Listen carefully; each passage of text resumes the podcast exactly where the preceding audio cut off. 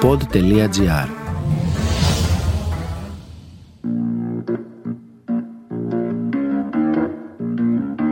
Θέλει η αρχαιότητα να κρυφτεί και η χαρά δεν την αφήνει.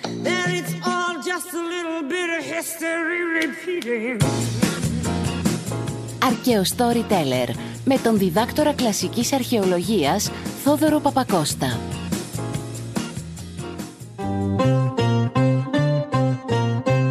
Σήμερα θα σας μιλήσω για μια αδικία της μυθολογίας, μια κατάφορη αδικία που πέρασε τελείως απαρατήρητη και στον Ντούκου και δεν ξέρω αν την έχει θίξει κανείς ως τώρα και αν έχει κανείς υψώσει τη φωνή του να πει ένα «Ε, όχι ρε φίλε, αδικία».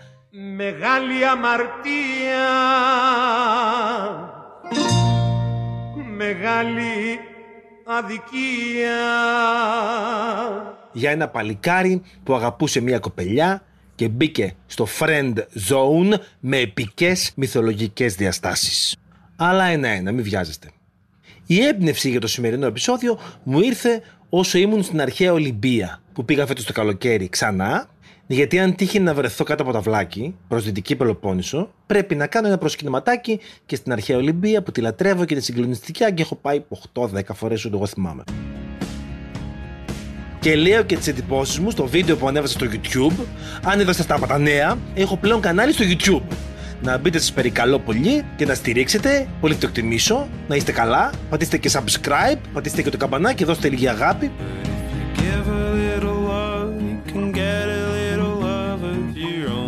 Τα βίντεο μου εκεί δεν έχουν ούτε σενάριο ούτε καλό μοντάζ. Είναι με το κινητό μου σκέψεις που κάνω όσο είμαι στο χώρο, αλλά it's okay, ρε αδερφέ. OK, yes, OK, yes. Είδα στο Σύνταγμα προχτές. Έχουν κάνει την ψυχοθεραπεία τους τα βίντεο αυτά, τα έχουν βρει με τον εαυτό τους, είναι αυτό που είναι. Είναι οι εντυπώσεις μου και πόσο ωραίο μου φαίνεται ένα μέρος και ένας αρχαιολογικός χώρος και τι έχω να πω γι' αυτό. Anyways, τι έλεγα, Α, ναι, ότι πήγα αρχαία Ολυμπία.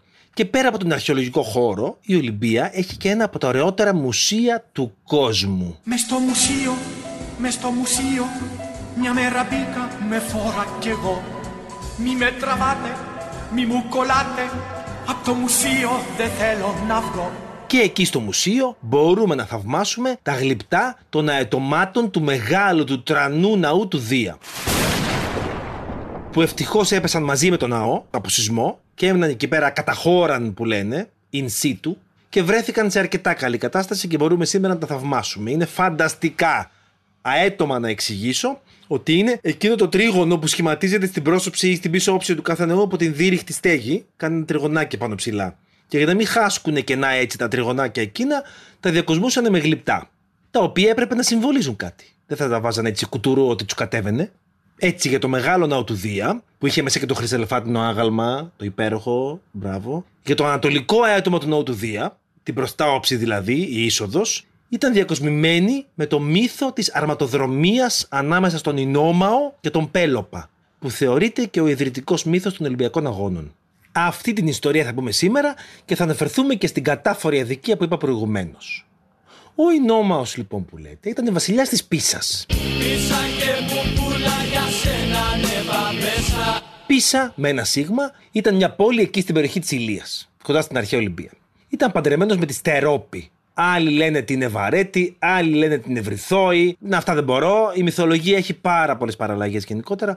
Πάντως, στο αέτομα του ναού, δίπλα του στέκεται μια κιουρία που την αναφέρουμε ως στερόπη, γιατί έτσι μας τη λέει ο Παυσανίας. Που ήταν ένας ταξιδευτής που γύρισε την Νότια Ελλάδα σε τουρ στα ρωμαϊκά χρόνια και έγραψε τις εντυπώσεις του και έχει σημαδέψει αρκετά την ερμηνεία που δίνουμε στα μνημεία και έτσι έμεινε να τη λέμε Στερόπη, τη γυναίκα του Ινόμαου. Το ζεύγος που λέτε αυτό είχε και μια κόρη, την Υποδάμια που πρέπει να ήταν κοκλάρα κανονικά.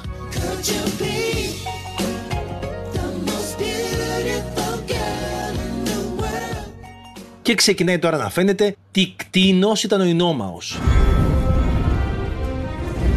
Κατά τον επίσημο θρύλο που προτιμάμε να παράγουμε σήμερα, ο Ινόμος απλά δεν ήθελε να παντρέψει την κόρη του γιατί είχε πάρει ένα χρησμό ότι ο μελλοντικός γαμπρός του θα τον σκοτώσει και θα του πάρει το θρόνο. Αυτή είναι η επίσημη εκδοχή που μαθαίνουμε τώρα. Γιατί δεν τολμάμε να ακούσουμε την άλλη εκδοχή. Υπάρχει μια άλλη εκδοχή πιο σκοτεινή. Ότι ο Ινόμαος ήθελε να έχει την πανέμορφη κόρη του για δική του. Και όταν αυτή αρνήθηκε τις ανήθικες προτάσεις του πατέρα της, αποφάσισε να μην την παντρέψει ποτέ. Σκάρωσε λοιπόν ένα κόλπο. Έβγαλε διάγγελμα να έρθει όποιο τζόβενος και μουσκουλάς νεαρό θέλει να αγωνιστεί εναντίον του σε αρματοδρομία και όποιος κέρδιζε θα σκότωνε τον άλλον. Έλα μου ντε όμως πολυνόμαος έκλεβε. Ο κλέψας του κλέψανος, το κλέψανε, τον κλέψαντα, ο παλιοκλέψανος και παλιοκλέψαρε, μη φωνάζεις βρε. Γιατί ήταν γιος του Θεού Άρη, καταλαβαίνετε δηλαδή, γενεαλογία. Και ο μπαμπάκας του του είχε χαρίσει ένα άρμα με άλογα θεϊκά, που δεν μπορούσε να τα φτάσει κανένα άλλο άρμα. Έτσι, μη ξέροντας τα παλικαράκια που πάνε να μπλέξουνε, δέχονταν, τους κέρδιζε ο νόμος και τους σκότωνε. Μα το τερμπι είναι στημένο κι από πριν ξεπουλημένο Άλλοι λένε 12, άλλοι 18, ότι ήταν τα παλικαράκια που πέθαναν από τον νόμο και λένε κιόλας ότι τους έκοβε και τα κεφάλια και τα έβαζε σε παλούκια στο παλάτι. Interior design για serial killers. Ώσπου ήρθε η ώρα του Πέλοπα. Από το γεγονός και μόνο ότι πλέον όλη η περιοχή ονομάζεται νησί του Πέλοπα, δηλαδή Πελοπόννησος, είναι ένα spoiler για την έκβαση του αγώνα. Αλλά ας δούμε πώς εξελίχθηκε. Τώρα θυμήθηκα εντωμεταξύ ότι μαλώναμε κάποτε με ένα παλιό φίλο και συνάδελφο τον Άγγελο, πριν από χρόνια, από Τρίπολη αυτός, για το αν είναι νησί ή όχι όντως η Πελοπόννησος. Εντάξει, την Τρίπολη πάντως δεν τη λες ότι είναι και γεωμάτι με νησιώτικο αεράκι. Τέλος πάντων, στο θέμα μας. Τον Πέλοπα τον αγαπούσαν οι Θεοί, γιατί είχε μια τραγική ιστορία ο ίδιος, από μωρό ακόμα. Ο πατέρας του Πέλοπα ήταν ο Τάνταλος. Και ήταν το ίδιο ρεμάλι με τον Ινόμαο, αν όχι και μεγαλύτερος. Γιατί κάλεσε, λέει, κάποτε τους Ολύμπιους Θεούς σε δείπνο. Να τους κάνει το τραπέζι. Αλλά έτσι, για να τους σκανδαλίσει, γιατί ήταν επίσης serial killer, δεν ξέρω τι, πήρε το γιο του, τον Πέλοπα, τον έκοψε σε κομμάτια, τον μαγείρεψε και τον σέρβιρε να τον φάνε οι Θεοί. Ό,τι δεν τρώγεται δεν μπαίνει σε πιάτο. Είναι ασέβεια. Οι Θεοί όμως δεν είναι βλήτα. Κατάλαβαν το έγκλημα και αρνήθηκαν να φάνε. Μόνο η Δήμητρα λένε, που είχε νταλκά βαρύ εκείνη την περίοδο και σκοτούρα μεγάλη, γιατί ήταν τότε που ο Άδης της είχε κλέψει την κόρη την Περσεφόνη και αυτή πενθούσε, αφηρημένη μες στον πόνο της και είχε και καμιά λιγούρα φαίνεται, έφαγε μια μπουκιά η γυναίκα.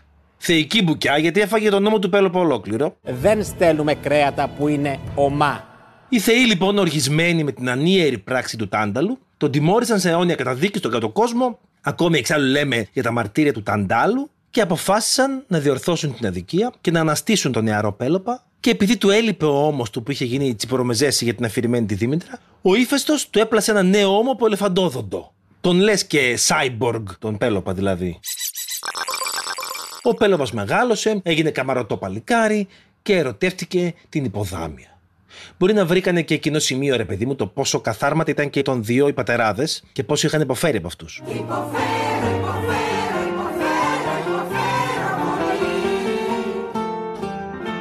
Όπως και να έχει, αποφάσισε να πάρει μέρος στην αρματοδρομία και να νικήσει τον Ινόμο για να παντρευτεί την υποδάμια. Ο Πέλοπα όμως ήξερε τι λέρα είναι ο Ινόμος και την ψηλιάστηκε τη δουλειά. Πήγε λοιπόν και προσευχήθηκε στον Ποσειδώνα. Ο Ποσειδώνας, που τον αγαπούσε πολύ τον Πέλοπα και ήταν ερωτευμένος μαζί του, ο Πίνδαρος μάλιστα λέει στον πρώτο Ολυμπιόνικο του ότι ήταν και ζευγάρι παλιότερα, θέλησε να βοηθήσει τον αγαπημένο του θνητό και του έδωσε ένα άρμα με άγρια άλογα, επίσης πολύ ισχυρό. Wild horses run faster, run faster, run faster. Ο Πέλοπας όμως δεν αρκέστηκε σε αυτό. Και εδώ μπαίνει στην ιστορία το τυπάκι που σας είχα αναφέρει στην αρχή, ένας κακομύρης χαρακτήρας της μυθολογίας που είχε την ατυχία να μπλεχτεί σε αυτή την ιστορία και είχε την ατυχία να ακούσει και την καρδιά του το παλικάρι. Άκου την καρδιά πως χτυπά δυνατά Listen to your heart There's nothing else you can do Ο λόγος για τον Μυρτήλο, τον ενίοχο του βασιλιά Ινόμαου. Ο Μυρτήλος ήταν βοηθός και ενίοχος του Ινόμαου ενώ καβαλούσε το άρμα του. Ήξερε επίσης ότι το άρμα του Ινόμαου είναι θεϊκό και ανίκητο. Και το κυριότερο, ήταν ερωτευμένος με την υποδάμια. Και ο μύθος τώρα έχει δύο εκδοχές. Για μένα και οι δύο χάλια είναι και ο Μυρτήλος είναι θύμα και στις δύο.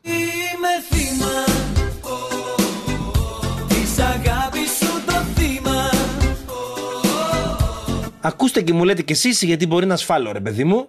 Στην πρώτη εκδοχή, την πιο επίσημη, η υποδάμια, ξέροντας ότι ο Μυρτήλος είναι ερωτευμένος μαζί της, πάει και του κάνει τα γλυκά τα μάτια, και του πουλάει δίθεν έρωτα, να βγάλει τις σφήνες από τις ρόδες του άρματος του Ινόμαου, του πατέρα της, και να τις αντικαταστήσει με κέρινες. Που όταν θα ξεκινούσε το άρμα να τρέχει και να αποκτά ταχύτητα, από την τριβή θα έλειωνε το κερί και θα φεύγει ο τροχός. Και αν το κάνεις αυτό, Μυρτήλε μου, θα του είπε η Τσαπερδόνα, θα πεθάνει ο τύρανος, ο μπαμπάς μου και θα μπορούμε να είμαστε μαζί. Κατά την άλλη εκδοχή τώρα, ήταν ο Πέλοπος που πήγε στο Μυρτήλο και του έταξε το μισό βασίλειο που θα έπαιρνε και ένα βράδυ με την υποδάμια, στα κρυφά, για να κάνει ακριβώς το ίδιο κόλπο με τις φήνες του τροχού. Όπως και να έχει, ο Μυρτήλος δέχτηκε. Οδηγημένος από τον τρελό πόθο για την υποδάμια, άλλαξε τις φήνες λίγο πριν τον αγώνα και έβαλε κέρινες. Και η αρματοδρομία ξεκίνησε. είναι το παιχνίδι σου και οι σφήνες έλειωσαν.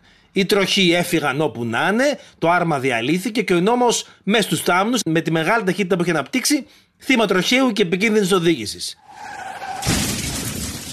Μακαρίτσο ο νόμος. Ο Πέλοπας και η Ποδάμια ελεύθεροι να παντρευτούν. Και προς τιμήν της νίκης εκείνης θεσπίστηκαν και οι Ολυμπιακοί Αγώνες κατά μία εκδοχή πάντα γιατί έχει πολλές. Είναι πολλοί οι μύθοι για το πώς θεσπίστηκαν οι Ολυμπιακοί Αγώνες και διαφορετικοί μεταξύ τους.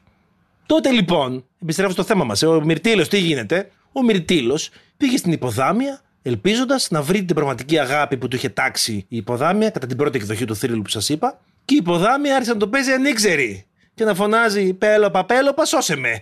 Αυτός εδώ πέρα ο Νομαλιάρη μου κάνει κόρτε. Με αποτέλεσμα ο Πέλοπας να θυμώσει και να τον σκοτώσει. Είτε κατά την άλλη εκδοχή του θρύλου, ο Πέλοπας ξέροντας ότι είχε κάνει επίσης κουτσουκέλα, και δεν είχε σκοπό να του δώσει ούτε το μισοβασίλειο, ούτε την υποδάμια, τον σκότωσε. Πριν πεθάνει όμως ο Μυρτήλος, που κατάλαβε την πλεκτάνη και την αδικία, φρόντισε και εξαπέλυσε βαριά κατάρα.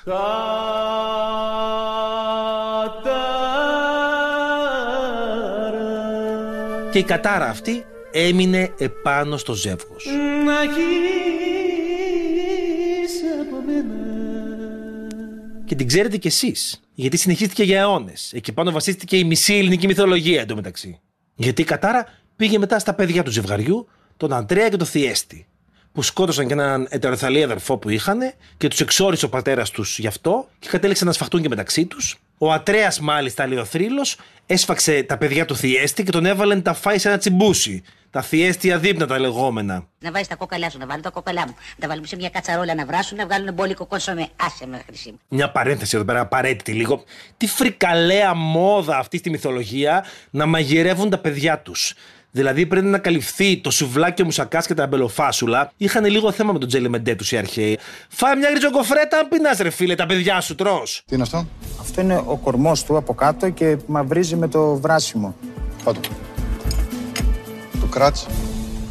Γη του Ατρέα τώρα ήταν ο Αγαμέμνονας και ο Μενέλαος. Επίσης η κατάρα πάνω τους βαριά. Τα ξέρετε, μην τα λέω ξανά τώρα. Τροϊκός πόλεμος, ωραία Ελένη, κλητεμνίστρα. Η κατάρα καλά κρατεί όπως βλέπετε.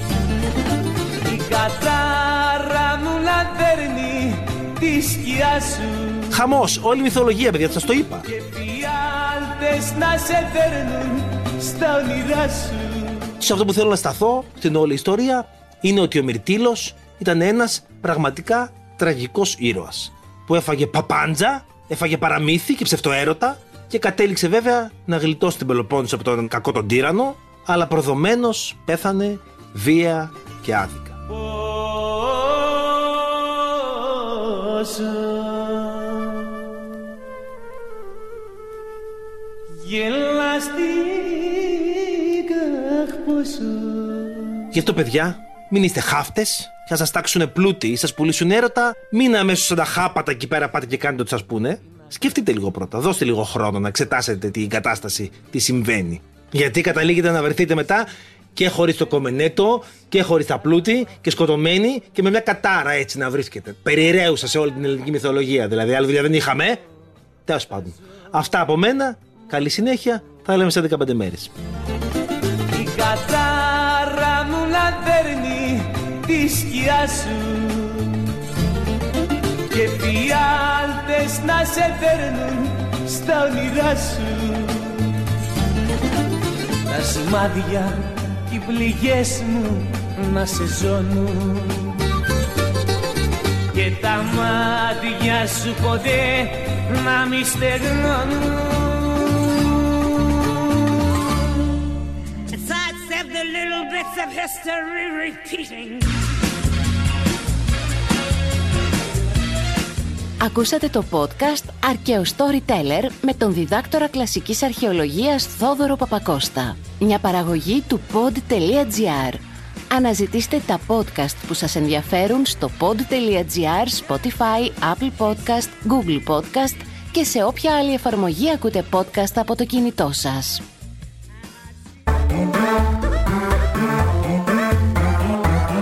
pod.gr. Το καλό να ακούγεται.